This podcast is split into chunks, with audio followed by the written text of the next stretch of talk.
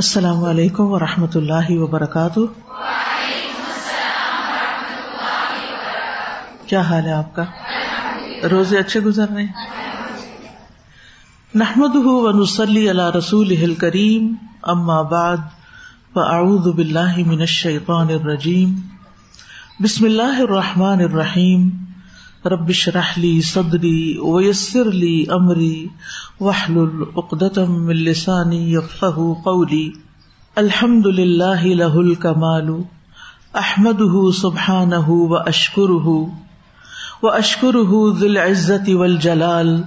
لا الہ الا اللہ الکبیر المتعال.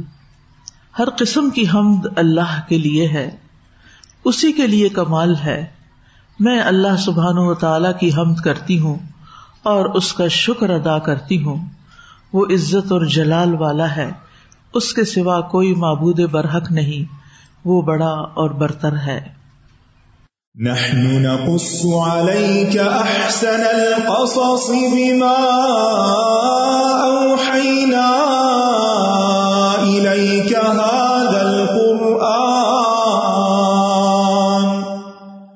بما أوحينا إليك هذا القرآن وإن كنت من قبله لمن الغافلين.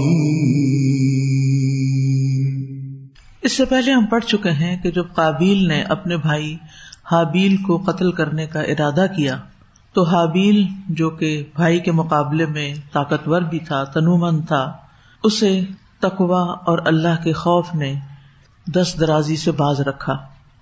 اس نے صبر کیا اور اپنے بھائی کا ظلم اور زیادتی برداشت کر لی اور اس پر ہاتھ نہ اٹھایا۔ حابیل نے آخری بات کے طور پر بھائی کو سخت تمبیح کی۔ اس کو سمجھانے کے لیے کچھ سخت الفاظ استعمال کیے۔ اگر آپ گریجولی دیکھیں تو اس کے سمجھانے کا انداز کتنا مناسب ہے کہ ابتدا میں وہ کہتا ہے، انما یتقبل اللہ من المتقین. پھر کہتا ہے، اگر تم میری طرف ہاتھ بڑھاؤ گے تو میں نہیں بڑھاؤں گا کیونکہ میں اللہ سے ڈرتا ہوں. یہ ساری باتیں ہو چکی، اس کو تقوا کی تلقین بھی ہو گئی، اس کو یہ بھی بتا دیا کہ میں ظالم نہیں بننا چاہتا، میں اللہ سے ڈرتا ہوں۔ اور جب وہ پھر بھی نہیں مانا اور اس نے آخری ارادہ کر ہی لیا اور بالکل قتل کی طرف ہاتھ بڑھا دیا، تو پھر اس کے بعد کیا ہوتا ہے؟ آج ہم پڑھیں گے۔ واتل عليهم نبأ ابني آدم بالحق إذ قربا قربانا فتقبل من أحدهما ولم يتقبل من الآخر قال لأقتلنك قال إنما يتقبل الله من المتقين. لئن بسطت إلي يدك لتقتلني ما أنا بباسط يدي إليك لأقتلك. إني أخاف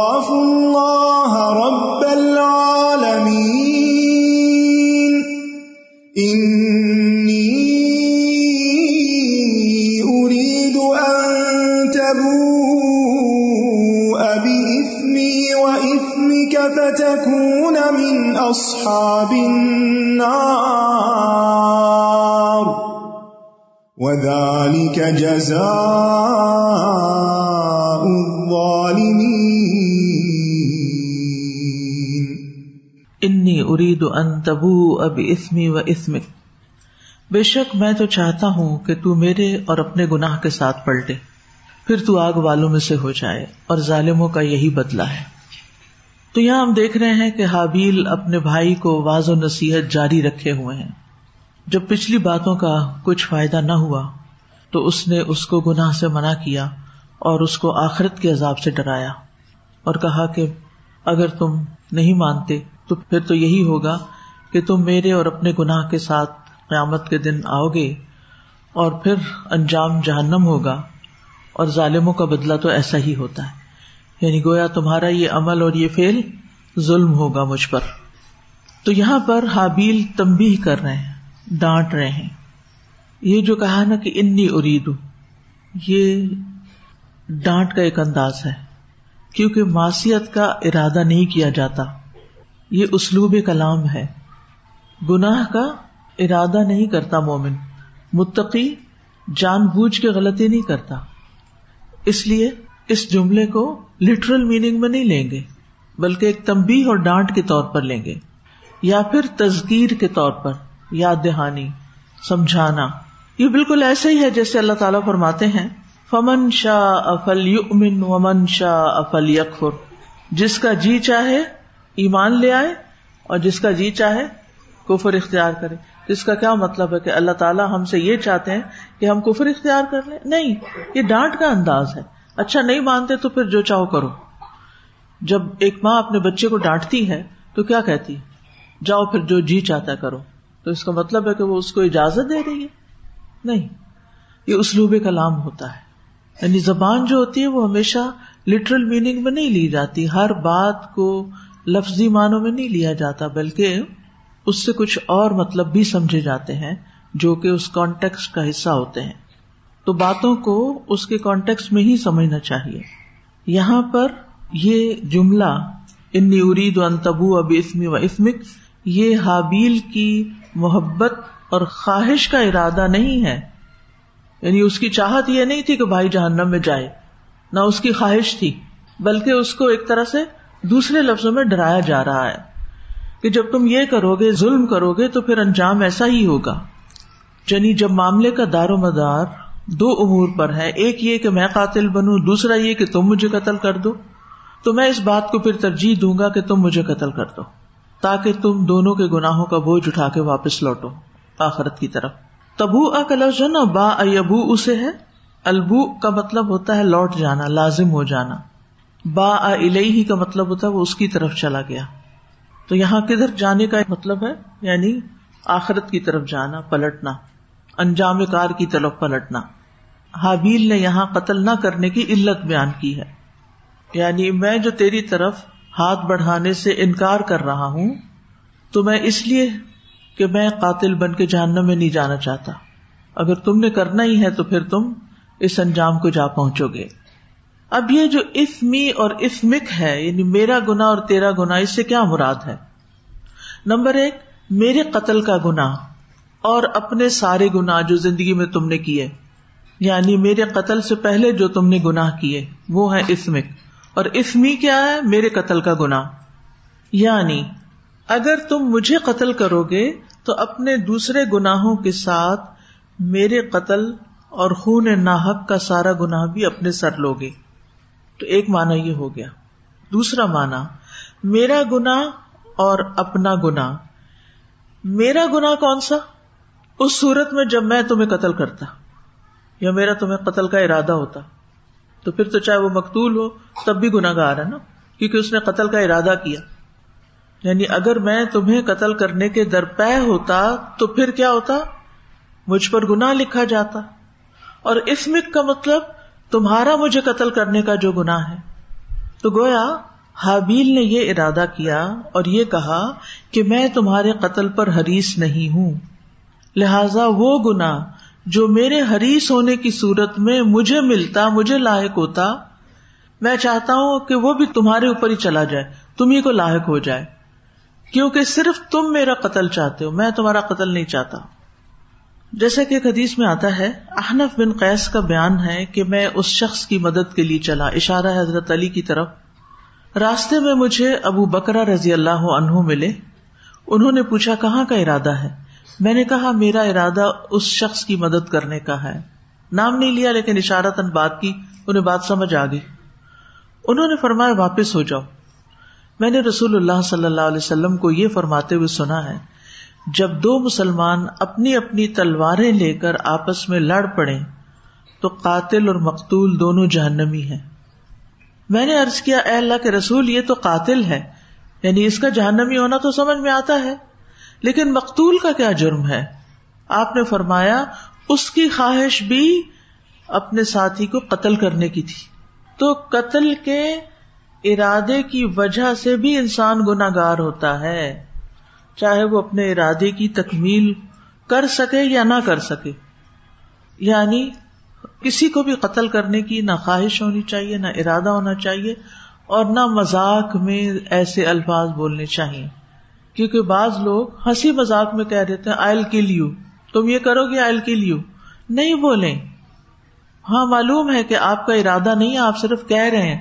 لیکن کچھ باتیں ایسی ہوتی ہیں کہ جو انسان کہتا رہتا کہتا رہتا اور کسی دن ہو بھی جاتے اور آج کل تو ویسے بھی آپ دیکھیں کہ بچے جو گیمس کھیلتے رہتے ہیں دن رات، اس میں قتل و غارت کتنی آسان چیز ہو گئی۔ اس کا خون بہاؤ، اس کو مارو، ادھر گولیاں برساؤ، خون گر رہا ہے، لوگ گرے پڑے ہیں۔ معصوم بچوں کے دل سخت ہو چکے ہیں۔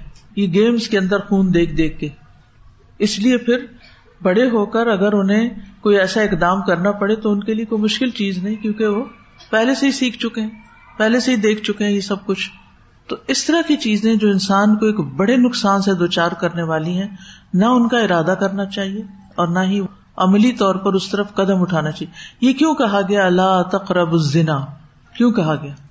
نہ ارادہ کرو، نہ اس رستے پہ جاؤ، نہ کوئی ایسا کام کرو کہ اس مصیبت میں پڑ جاؤ۔ کیوں کہا گیا کہ جس ٹیبل پر شراب ہو، وہاں کھانا نہ کھاؤ؟ کیوں کہا گیا؟ سوچے نا غور کریں۔ آپ کے ذہن میں کیا بات آتی؟ یعنی جس دسترخوان پہ شراب ہو، وہاں ہمیں کھانا کھانے سے منع کیا گیا ہے۔ کیوں؟ جب وہ دیکھے گا، یہ بھی پی رہا ہے یہ بھی پی رہا ہے وہ بھی پی رہا ہے یعنی ایک نہیں پی رہا تو جو نہیں پی رہا ہوگا، دوسرے اس کو کہیں گے، یار چکھو تو صحیح۔ ایک سپ لے لو، ہماری خاطر لے لو۔ اور خود ایسا ایسا منہ بنائے گے پیتے ہوئے کہ دوسرے کا دل للچا جائے کہ کیا حرج ہے اس میں۔ چلو، دوستوں کو خوش کرنے کے لیے۔ تو روکا گیا۔ یعنی وہاں بیٹھو ہی مت۔ کیا خیال ہے جو دوست سگریٹ پیتے ہوں؟ ان کا دھواں جا کے سونگنا چاہیے۔ انہیں دوست بنانا چاہیے۔ ان کے پاس بیٹھنا چاہیے۔ ان کی کمپنی اختیار کرنی چاہیے۔ جو ڈرگز لیتے ہوں ان کو دوست بنانا چاہیے۔ آپ اپنے بچوں کو سمجھائیں گے کہ بیٹا اچھے دوست بناؤ، جو بچے یہ کام کرتے ہیں، ان کے ساتھ دوستی نہیں ہوگی۔ یہ میں نہیں برداشت کروں گی۔ کیونکہ انسان پیسو اسموکر بن جاتا ہے، پھر اس دھوئیں کا عادی ہو جاتا ہے۔ پھر دوست آفر کرتا ہے تو دوست کی خاطر سگریٹ اٹھا لیتا ہے۔ اور یوں وہ کہاں تک نتیجہ پہنچتا ہے پھر؟ کتنی کتنی پینے لگتا ہے۔ کچھ لوگ ہوتے ہیں چین اسموکر بن جاتے ہیں۔ یہ بھی تو ایک طرح کا نشہ ہے نا۔ اسی طرح جو ڈرگس ہیں، اس میں بھی آپ دیکھیں، ایک دوست دوسرے کو کہتا ہے، میں بہت ٹینس ہوں امتحان کی وجہ سے۔ بہت پریشر ہے مجھ پہ اسٹڈیز کا۔ کسی بھی چیز کی وہ جو اپنا آ کے دکھ بتاتا ہے، دوست دوستوں سے شیئر کرتے ہیں نا۔ تو کہ یار دیکھو، ایک چھوٹا سا بس لے لو، دیکھو تم اتنے ہائی ہو جاؤ گے، تمہارے سارے غم بھول جائیں گے تم۔ وہ کہتا اچھا اتنے جو میں پریشر میں ہوں، کیوں نہ میں تھوڑا سا چک ہی لوں۔ بس یہاں سے پھر ایک دفعہ چکھا تو گیا اور نشا کتنا عام ہو چکا ہے۔ اور پھر آپ دیکھیں کہ کہاں تک انسان پہنچتا ہے۔ پھر بچے کئی کئی دفعہ ریحیب میں جاتے ہیں۔ اتنی ول پار کم ہی بچوں کی ہوتی ہے کہ جس سے وہ اپنے ارادے سے پھر اس سے باہر نکلے اچھا اسی طرح چوری ہے۔ چوری کا بھی پہلے انسان ارادہ کرتا ہے۔ اب اگر ارادہ کر رہا ہے، موقع نہیں مل رہا تو اس پر بھی گنا ہوگا۔ اور اگر کر لیتا ہے، پھر تو پکڑی پکڑ ہے۔ اور پکڑا جاتا ہے تو پھر ہاتھ کٹ گیا۔ دنیا میں نہیں کٹتا تو آخرت میں پکڑ ہوگی۔ تو آپ سوچیے کہ ہمیں اپنے ایمان کو بچانے کے لیے اپنے آپ کو فتنے میں نہیں ڈالنا چاہیے۔ برے ماحول سے نکلنا چاہیے۔ برائیوں کے قریب نہیں جانا چاہیے۔ دوسروں کو دیکھ کر تجربہ کرنے کے لیے کہ چلو میں ذرا ٹرائی تو کرتی ہوں۔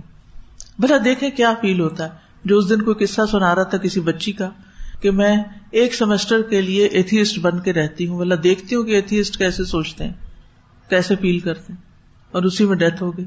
ہمیں نہیں پتا کہ ہم اگر کسی بری کمپنی میں جا رہے ہیں، غلط جگہ پر جا رہے ہیں اور وہاں بیٹھ رہے ہیں، کچھ پتا نہیں کہ ایک ہی زلزلے کا جھٹکا آئے اور وہیں ختم۔ کچھ بھی ہو سکتا ہے۔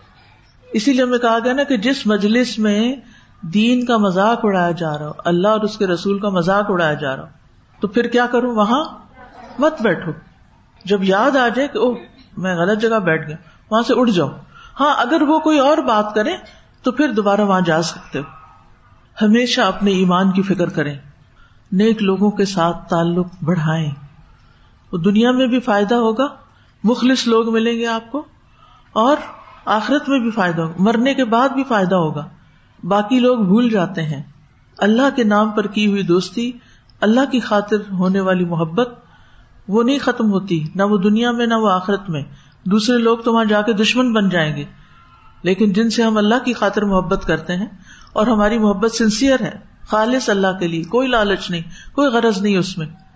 تو وہاں کیا ہوگا؟ وہ مرنے کے بعد کیا کریں گے؟ بھول جائیں گے؟ نہیں، وہ نہیں بھولیں گے۔ وہ یاد کریں گے۔ وہ کرتے رہیں گے، وہ آپ کے لیے دعائیں کرتے رہیں گے۔ آپ ان کی دعاؤں میں ہوں گے۔ اور قیامت کے دن ایسے دوست عرش کے سائے تلے اکٹھے ہوں گے۔ اور دنیا میں فائدہ کیا ہے؟ کہ ان کی نیکی کو دیکھ کر آپ کو نیکی کا خیال آئے گا۔ لہذا اس بات کو میک شیور کرنا ہے اپنی پوری زندگی۔ کہ آپ نے اپنے ارادے سے نہیں جانا ایسے لوگوں میں نہیں بیٹھنا کہ جو اللہ سے دور ہو اور آپ کو بھی بلانے والے ہوں۔ لیکن اگر آپ کی مثلاً شادی کسی ایسے گھر میں ہو گئی ہے کہ آپ نمازی ہیں، آپ روزہ دار ہیں، اس گھر میں نہ کوئی نماز پڑھتا، نہ کوئی روزہ رکھتا ہے۔ پھر اب کیا کریں گی؟ بعض اوقات ایسا ہوتا ہے کہ ہسبینڈ دینی ہو جاتے ہیں، وہ لڑکی دیندار لے آتے ہیں، لیکن گھر پورے کا پورا کسی اور رخ پہ چل رہا ہوتا ہے۔ اب ظاہر رشتے دار ہیں، ماں باپ سے بھی ملیں گے، بہن بھائیوں سے بھی۔ زندگی مشکل ہو جاتی۔ ایسے میں کیا کرنا ہے؟ کیا حال ہے آپ؟ مجھے کوئی بتائے گا آپ میں سے؟ پھر کیا کرنا ہے؟ ٹھیک ہے، آپ کو بائی چوائس نیک ماحول گھر میں نہیں ملا، لیکن اب آپ اپنا سرکل بنائیں گے انتظار نہیں کریں گے کوئی آپ کے پاس پہنچے۔ آپ ان کی طرف جائیں گے، ان سے ملیں گے، ان کے بیچ میں بیٹھیں گے۔ آپ ان سے دین سیکھیں گے، سکھائیں گے، یا کسی کو سکھائیں گے یا کسی سے سیکھیں گے۔ اور ایمان والوں کے ساتھ وسبر نفس کا ماں الدین یدعون ربهم بالغداة والعشی یریدون وجهه ولا تعد عیناک عنهم. تريد زینت الحیات الدنیا؟ جب ہم دنیا کی محبت میں گرفتار ہو جاتے ہیں نا، پھر ہم دین والوں سے دور ہوتے ہیں۔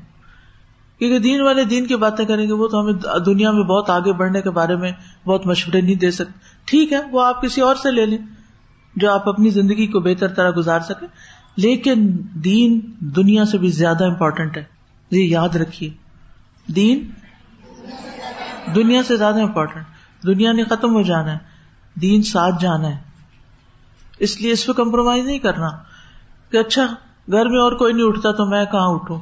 یہ بھی تو انسان ہے نا۔ جہاں یہ جائیں گے میں بھی ساتھ جوں گا ایسے ہی۔ بلکہ ان کی ہدایت کی دعا کریں۔ آپ اچھا رول ماڈل بنے آپ ان سے محبت کریں۔ آپ ان سے تعلق قائم کریں۔ آپ ان کو دین کی طرف لائیں۔ اور آپ ان کے لیے خیر و برکت کا باعث بن جائیں۔ آپ خیر کی کنجیاں بن جائیں۔ آپ اس گھرانے میں بابرکت ہوں۔ وجا مبارکن ماں کنتو۔ ماں کنتو۔ جہاں کہیں میں ہوں، بابرکت بن جاؤں۔ میری ذات سے لوگوں کو فائدہ پہنچے۔ کل ہم نے کیا پڑھا تھا؟ اگر آپ کسی کو فائدہ نہیں پہنچا سکتے تو نقصان۔ آپ نقصان کیسے پہنچائیں گے؟ دین پڑھ کے اور پھر لگ گئے، دنیا کے پیچھے اور دوسروں کے لیے بری مثال بن گئے کہ یہ بھی تو دین پڑی ہوئی نا، یہ بھی تو یہ غلط کام کر رہی ہے، چلو ہم بھی کرتے ہیں۔ تو بہرحال، ایمان سب سے قیمتی چیز ہے اور ایمان عمل صالح کے ساتھ ہوتا ہے۔ اور عمل صالح صحبت صالح کے ساتھ ہوتی ہے۔ صحبت صالح بہت ضروری ہے۔ اپنے گھروں کے ماحول کو تبدیل کرنے کی کوشش کریں۔ نہیں ہوتا تو اپنا ماحول تبدیل کریں۔ لیکن یہ حل نہیں کہ میں اس گھر میں رہنا ہی نہیں چاہتی، میں تو بس طلاق لے رہی ہوں اور میں تو جا رہی ہوں۔ بہت سے لوگ یہ سمجھتے ہیں کہ صرف طلاق لینا مسائل کا حل ہے، وہ حل نہیں ہے، اور بھی حل ہوتے ہیں۔ نمبر تھری، اس آیت کا مطلب کیا انی ارید ان تبو اب اسمی و اسمک کہ قیامت کے دن میرے گنا تمہیں دے دیے جائیں۔ قیامت کے دن میرے گنا تمہیں دے دیے جائیں۔ یعنی جب تم مجھ پر ظلم و زیادتی کرو گے، تو پھر کیا ہوگا؟ قیامت کے دن تمہاری نیکیاں کس کو مل جائیں گی؟ مجھے مل جائیں گی اور میرے گنا کس کو مل جائیں گے؟ تمہیں مل جائیں گے۔ ایسے ہی ہوتا ہے نا؟ اس کی دلیل یاد ہے وہ حدیث؟ جس میں آتا ہے کہ جب ظالم کی نیکیاں ختم ہو جائیں گی، تو مظلوم کے گناہ لے کر ظالم کے سر پہ ڈال دیے جائیں گے اور وہ مظلوم کے گناہوں کی سزا بھی بھگتے گا۔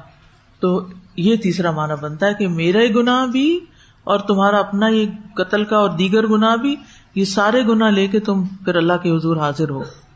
یعنی میں مظلوم رہنا چاہتا ہوں، ظالم نہیں بننا چاہتا۔ سلمان رضی اللہ عنہ سے روایت ہے کہ رسول اللہ صلی اللہ علیہ وسلم نے فرمایا، قیامت کے دن ایسا آدمی آئے گا جسے یہ امید ہوگی کہ وہ اپنی نیکیوں کے بلبوتے پر نجات پا جائے گا۔ اچھا ایک بات یہاں یہ بھی واضح کر۔ ایک دن مجھ سے کسی نے کہا کہ میں چاہتی ہوں اللہ تعالیٰ مجھے میری اس نیکی کے بدلے جنت دے دے۔ میں تو حقا بکا رہ گئی۔ نیکیوں کے بدلے کب سے جنت ملنے لگی ہے؟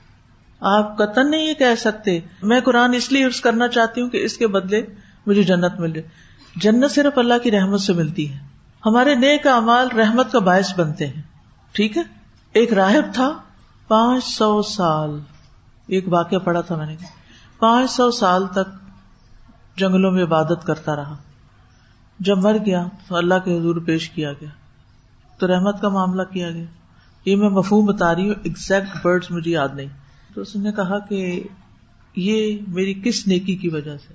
یعنی میری وہ نیکیاں جو میں نے پانچ سو سال کی ہیں، وہ کہاں ہے اچھا تم نیکیوں کی وجہ سے جنت میں جانا چاہتا ہاں میں نیکیوں کی وجہ سے جانا چاہتا ہوں۔ تو ایک نعمت کے بدلے وہ ساری نیکیاں ختم ہو گئی اور کہا، اب جاؤ جاننا میں۔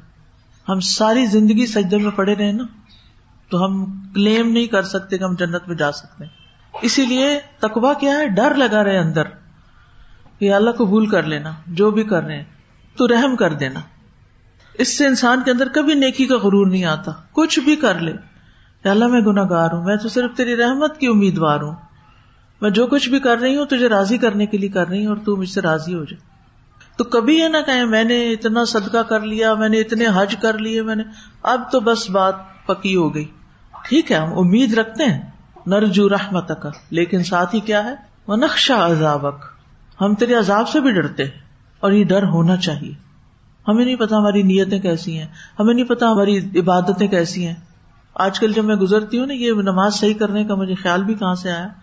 سنت جب آپ لوگ پڑھ رہے ہوتے ہیں نا، تو میں ایک نظر ڈال رہی ہوتی ہوں، یہ کیا ہو رہا ہے؟ ہاتھ کہاں رکھے ہوئے ہیں؟ تقبیر تحریمہ کیسے کہی جا رہی ہے؟ پائنچے کہاں تک ہیں؟ دیکھ کہاں رہے ہیں؟ یہ چھوٹی چھوٹی چیزیں ہم نے پڑھی بھی ہوتی ہیں، لیکن ہمیں یاد ہی نہیں ہوتی۔ پڑھ کے بھی ہم ان کا اہتمام نہیں کرتے۔ ہم اہتمام نہیں کرتے۔ ہم اللہ کے حضور کھڑے ہیں اور ہم نے جو چیزیں ہمیں بتائی گئی نا، وہ ساری کی ساری فالو کریں۔ لوگ کہتے اتنی کیا ریجیڈیٹی اتنا باریک دوپٹہ لینے پہ اللہ تعالیٰ پکڑ لے گا۔ کیا فرق پڑتا ہے؟ لہٰذا وہ ٹھاٹ سے اپنی مرضی سے لیتے ہیں اور آدھے بال لنگے کرتے ہیں اور نماز پڑھتے ہیں۔ ایسے تھوڑی، ہم اللہ تعالیٰ کو جج کر رہے ہیں کہ وہ کیا کرے گا اور کیا نہیں کرے گا۔ ہماری مجال ہرگز نہیں۔ اس نے بتا دیا کہ مجھے کیا چاہیے۔ مجھے کیسا چاہیے؟ اور ویسا کر کے جانا ہوگا۔ اور اگر نہیں کر پا رہے کسی بھی وجہ سے، تو ڈرتے رہنا چاہیے، توبہ استغفار کرتے رہنا چاہیے۔ سلام پھیرتے ہی ہم کیا کہتے ہیں؟ اللہ اکبر، استغفر اللہ استغفر اللہ اللہ سب سے بڑا ہے۔ میں نے نماز پڑھی ہے، میرے دل میں کوئی بڑائی نہ آئے، میں نہیں بڑی اللہ سب سے بڑا ہے۔ اور پھر اللہ مجھے بخش دے، استغفر اللہ، استغفر۔ غفر کا مطلب تو ڈھام دینا۔ یہ اللہ، یہ جیسی ٹوٹی پوٹی کی ہے اللہ۔ بس تو ہمارے گناہوں پہ پردے ہی رکھنا، ہم اس قابل نہیں۔ تو یہ احساس رہنا چاہیے انسان کو۔ نیکی کا کبھی بھی تکبر نہیں ہونا چاہیے۔ اسی لیے صحابہ کو جنت کی خوشخبریاں بھی مل گئی پھر بھی انہوں نے اپنے اعمال کو بڑا نہیں سمجھا یعنی اپنے اعمال کی وجہ سے، یہ نہیں سمجھا کہ اس وجہ سے ہم جا رہے ہیں۔ تو بہرحال، اس کا کہنا کیا تھا کہ میرے کچھ گناہ ہیں، وہ اپنے گناہوں کا اعتراف بھی کرے۔ اسمی وہ اسمک اور تم یہ جو قتل کرنے جا رہے تمہارا بھی یہ گناہ ہے۔ تو اب میرے کچھ گناہ ہیں، میری کچھ معصیتیں ہیں، جب تم مجھے قتل کرو گے تو قیامت کے دن وہ گناہ تم اٹھاؤ گے سارے۔ یہ سارے تمہارے گلے پڑ جائیں گے۔ سورت اللہ کبوت میں آتا ہے، ولا ملن اسقالحم و اسقالم اسقالحم اور یقیناً وہ ضرور اپنے گناہوں کا بوجھ بھی اٹھائیں گے، اور اپنے بوجھوں کے ساتھ کئی بوجھ اور۔ وہ اسقال سقل نہیں، اسقال، جمع کا سیکھا ہے۔ اور بھی بوجھ اپنے بوجھوں کے ساتھ اٹھائیں گے۔ یعنی اوروں کے بوجھ بھی اٹھائیں گے سر پہ۔ چوتھا مانا یہاں لا محدوف ہے۔ محضوف کا کیا مانا ہوتا ہے؟ غیر موجود ہے۔ حذف ہو گیا۔ آخری نصیحت کے طور پہ کہتا ہے، انی ارید ان لا تبو اب اسمی و اسمک۔ سمجھ آئی؟ اس میں لا چھپا ہوا ہے۔ لا حذف ہو گیا، اصل میں عبارت میں لا تھا، ایسا بھی اسلوب میں ہوتا ہے زبان کے۔ ٹھیک ہے؟ جیسے قرآن مجید میں آتا ہے، اس کی مثال ہے سورت لقمان کی آیت۔ وہ القافل ارد رواسیا ان تمید یعنی ان لا تمید اور یہ ایکسپریشن بہت جگہ آتا ہے۔ پچھلے کچھ عرصے سے میں مسلسل ترجمے کا کام کر رہی تھی، کہ جب میں کینیڈا میں تھی الحمد للہ تو اس میں اس طرح کی بہت سی چیزیں عبارت کے اندر آتی ہیں، جس میں پھر ترجمہ سوچ سمجھ کے کیا جاتا ہے کہ یہاں کیا مانا کرنا ہے۔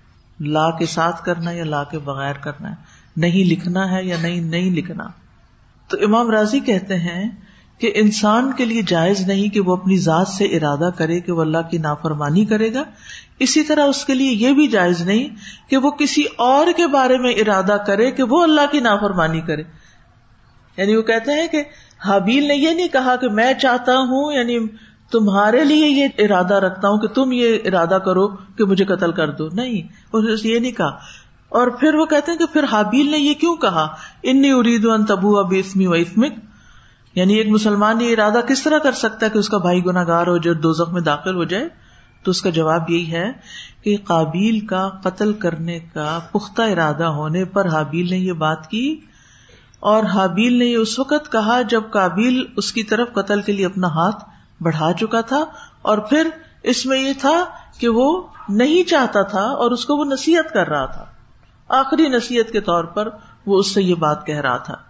تو بہرحال جب حابیل نے اس کو واض و نصیحت کر دی تو اس سے کہا کہ اگر تم اس نصیحت اور خیر خائی کے سبب اس کبیرہ گناہ سے باز نہیں آؤ گے اور میرے قتل کے لیے گھات لگا کے بیٹھ جاؤ گے اور میں تمہیں قتل سے روک نہیں سکوں گا اس وقت میں اس قابل نہیں ہوں گا کہ میں تمہیں روک سکوں۔ تو پھر اگر تم نے ایسا کیا، تو یہ کبیرہ گنا ہوگا اور یہ آگ میں جانے کا سبب بنے گا۔ تو میں چاہتا ہوں کہ یہ گناہ نہ تمہارے حصے میں آئے، نہ میرے حصے میں آئے۔ ایک اور مانا یہ کیا گیا ہے کہ مظلوم شخص کو بد دعا کی اجازت ہے۔ اب آپ دیکھیے قرآن پہ کیسے کیسے تدبر ہوتا ہے، علماء کہاں کہاں سے بات لے کر آتے ہیں۔ یہ میری اپنی باتیں نہیں ہے میری تفسیر نہیں ہے۔ یہ تو مختلف لوگوں نے جس طرح اس کو سمجھا ہے، اس کے مطابق آپ کو بتا رہی۔ کیونکہ یہ سوال ہمیشہ میرے ذہن میں بہت اٹھتا تھا کہ یہ کیسے ہو سکتا ہے کہ ایک مسلمان دوسرے کے لیے یہ کہے کہ میں چاہتا ہوں کہ تم جاننا میں جاؤ۔ ایسے تو نہیں کہتے نا۔ چاہے ڈانٹ کے بھی کہیں۔ ڈانٹ کے ہم اردو میں کہتے ہیں، جاؤ۔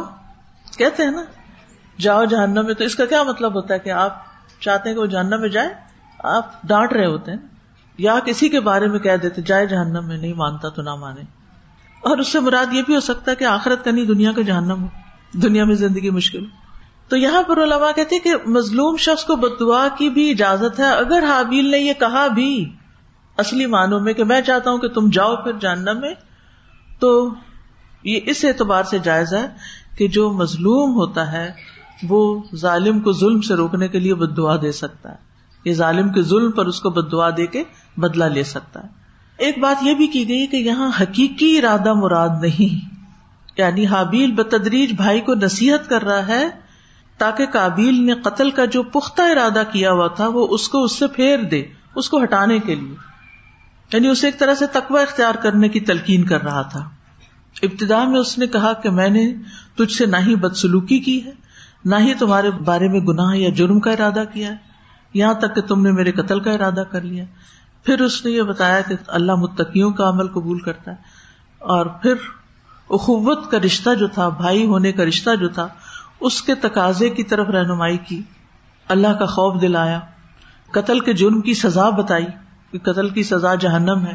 تو اس سے یہ پتا چلتا ہے کہ حضرت آدم کے دور سے سب کو یہ پتا ہے۔ ان کو یہ بتایا گیا تھا۔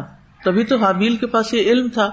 یعنی میں سوچتی ہوں جو علم حابیل کے پاس تھا، حالانکہ وہ ابتدائی دور کا انسان تھا یعنی اس وقت ابھی دنیا میں انسان آئے تھے۔ تو پھر یہ کس طرح لوگ کہتے ہیں کہ انسان پہلے غاروں میں رہتا تھا اور وہ بالکل جاہل تھا اور اس کو کچھ پتا نہیں تھا اور وہ جو نیٹوز تھے اور پتہ نہیں کون کون لا علم لوگ تھے۔ انسانیت کی ابتدا علم کے ساتھ ہوئی ہے۔ انسانوں کو شروع سے علم دیا گیا ہے۔ اللہ آدم السما اللہ پھر فہما یا کو منی ہدن فمن تب یا ہدایا اور پھر اس ہدایت کو آدم علیہ السلام نے اپنے بچوں کو ٹرانسفر کیا۔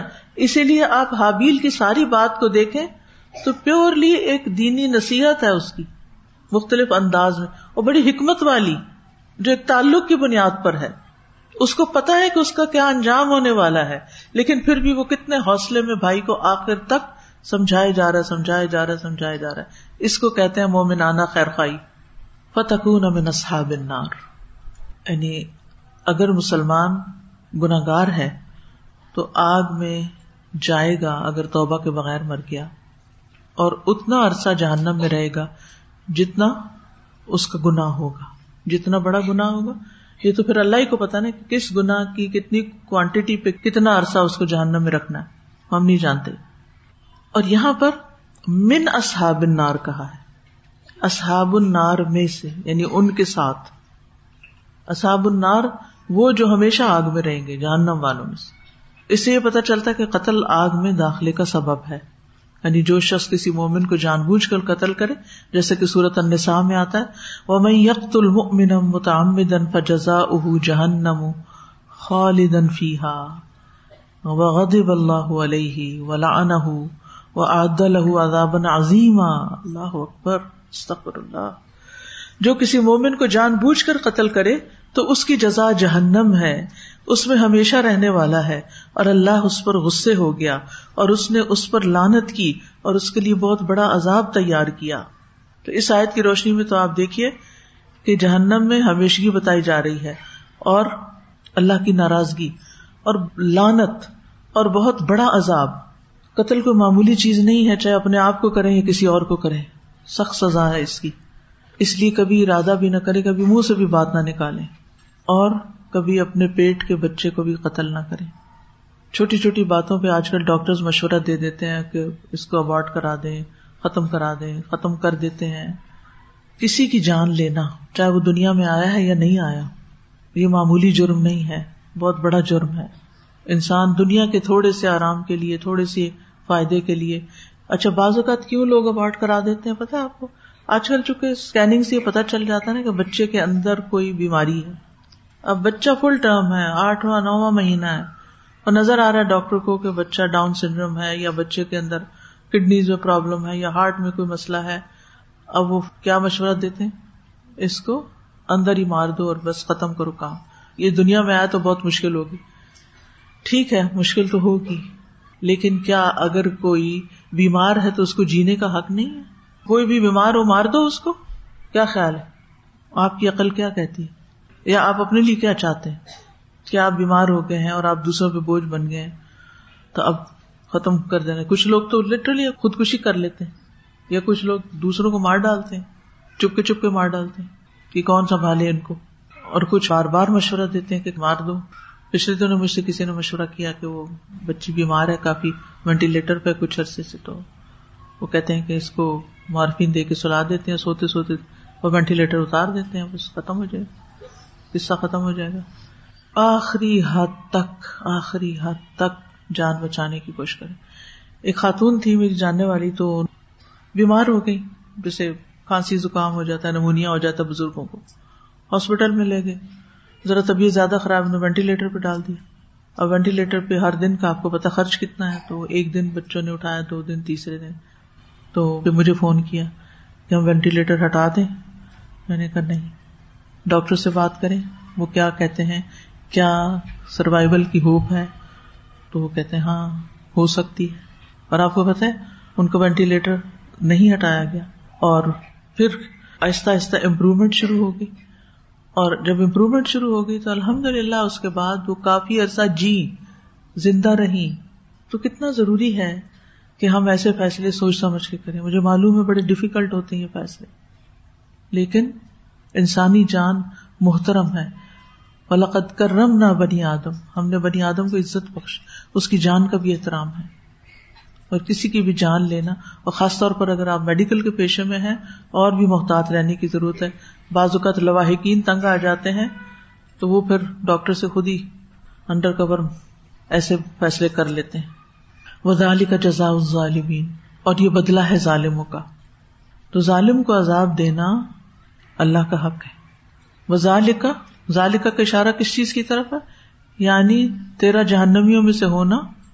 جزا ظالمین ظالموں کی جزا ہے۔ یعنی ہر ظالم کو عذاب ملتا ہے تو تمہیں بھی عذاب ملے گا۔ یعنی اگر ظلم بڑا ہوگا تو پھر انسان جہنمیوں میں سے ہوگا اور اس میں ہمیشہ رہے گا۔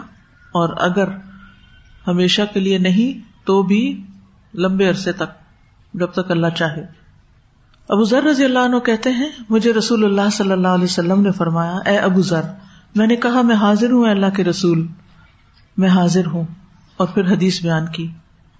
اس میں ہے، تیرا کیا حال ہوگا؟ جب لوگ مریں گے اور گھر ایک غلام کی قیمت میں ملے گا۔ میں نے ارض کیا، اللہ اور اس کا رسول بہتر جانتے ہیں۔ یا کہا، جو اللہ اور اس کا رسول میرے لیے پسند فرمائے آپ نے فرمایا، صبر کرنا۔ پھر مجھ سے فرمایا، ابو ذر، میں نے کہا، میں حاضر ہوں۔ آپ نے فرمایا، تیرا کیا حال ہوگا؟ جب مقام احجار زید خون میں ڈوب جائے گا۔ میں نے کہا، جو اللہ اور اس کا رسول میرے لیے پسند فرمائے آپ نے فرمایا وہیں چلے جانا جہاں کہ تم ہو. یعنی جس علاقے سے آئے ہو، واپس چلے جانا. میں نے عرض کیا، اللہ کے رسول، کیا میں اپنی تلوار لے کر اپنے کندھے پہ نہ رکھ لوں؟ آپ نے فرمایا، تب تو تم انہیں لوگوں میں شریک ہو جاؤ گے یعنی جو قاتل ہے میں نے عرض کیا، آپ مجھے کیا حکم دیتے ہیں؟ فرمایا اپنے گھر میں رہنا. میں نے کہا، اگر کوئی میرے گھر میں گھس آئے، فرمایا، اگر تجھے اندیشہ ہو کہ تلوار کی چمک سے تم سہم جاؤ گے، تو اپنے چہرے پر کپڑا ڈال لینا. وہ تمہارے اور اپنے گناہ سمیٹ لے گا یعنی قاتل۔ پھر بھی تمہیں قتل کر دے گا، تو تمہارے اور اپنے گناہ سمیٹ کے چلا جائے گا۔